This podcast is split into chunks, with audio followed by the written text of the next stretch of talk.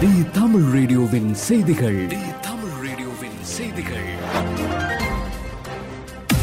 செய்திகள் வாசிப்பவர் பிரியா அம்பிகை பாலன் முக்கிய செய்திகள்.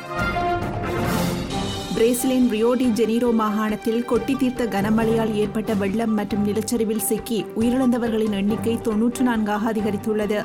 மலைப்பகுதியில் அமைந்துள்ள பெட்ரோபோலிஸ் நகரில் கொட்டி தீர்த்த கனமழையால் ஏராளமான பகுதிகளில் நிலச்சரிவு ஏற்பட்டு உயிரிழப்புகள் அதிகரித்துள்ளது. கிட்டத்தட்ட எண்பது வீடுகள் வரை நிலச்சரிவுகளால் பாதிக்கப்பட்டுள்ளதால் உயிரிழப்புகளின் எண்ணிக்கை மேலும் அதிகரிக்கக்கூடும் என அஞ்சப்படுகின்றது. முன்னூறுக்கும் மேற்பட்ட மக்கள் தங்களது இருப்பிடங்களை விட்டு வெளியேறி முகாம்களில் தங்க வைக்கப்பட்டுள்ளனர்.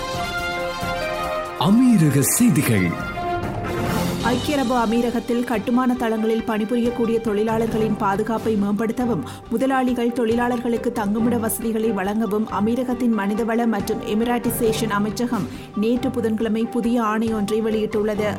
மனிதவள அமைச்சகம் வெளியிட்டுள்ள புதிய ஆணையின்படி ஐம்பது அல்லது அதற்கு மேற்பட்ட தொழிலாளர்களை கொண்ட நிறுவனங்களில் பணிபுரியக்கூடிய ஒவ்வொரு தொழிலாளியின் ஊதியமும் மாதம் ஆயிரத்து ஐநூறுக்கும் குறைவாக இருந்தால் நிறுவன முதலாளிகள் தொழிலாளர்களுக்கு தங்குமிடத்தை வழங்க வேண்டும் என்று தெரிவிக்கப்பட்டுள்ளது. நூறு அல்லது அதற்கு மேற்பட்ட தொழிலாளர்களை கொண்ட தொழில் நிறுவனங்கள் பணியிடத்தில் ஏற்படும் பல்வேறு ஆபத்துகளில் இருந்து தொழிலாளர்கள் பாதுகாக்கப்படுவதை உறுதி செய்ய கட்டுமான தளங்களில் அரசு வகுத்துள்ள பாதுகாப்பு நடைமுறைகளை நிறைவேற்றப்பட வேண்டும் என்றும் அதனை உறுதி செய்ய சுகாதார மற்றும் பாதுகாப்பு அதிகாரி ஒருவரை நியமிக்க வேண்டும் என்றும் தெரிவிக்கப்பட்டுள்ளது.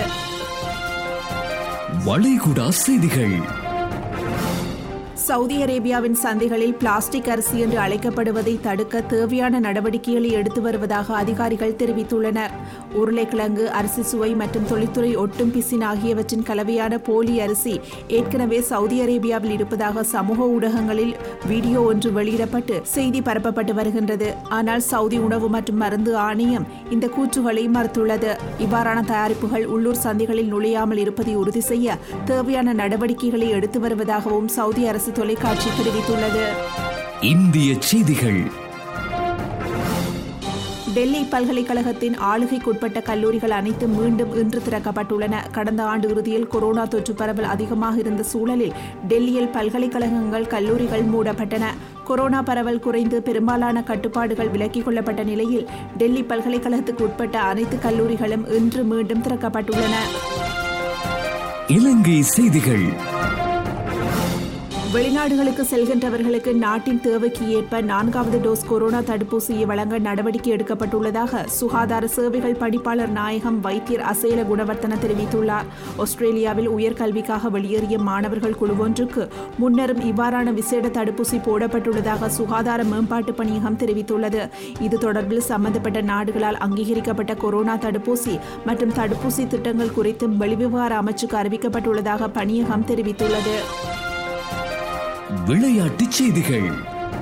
இருபது ஓவர் கிரிக்கெட் போட்டி வீரர்களின் புதிய தரவரிசை பட்டியலை சர்வதேச கிரிக்கெட் கவுன்சில் நேற்று வெளியிட்டது. இதன்படி பேட்ஸ்மேன்களின் தரவரிசையில் முதல் நான்கு இடங்களில் பாகிஸ்தான் கேப்டன் பாபர் அசாம் முகமது ரிஸ்வான் தென்னாப்பிரிக்காவின் மாகம் இந்தியாவின் லோகேஷ் ராகுல் ஆகியோர் மாற்றமின்றி தொடர்கின்றார்கள். இந்தியாவின் விராட் கோலி பத்தாவது இடமும் ரோஹித் சர்மா பதினோராவது இடத்தையும் பிடித்துள்ளனர்.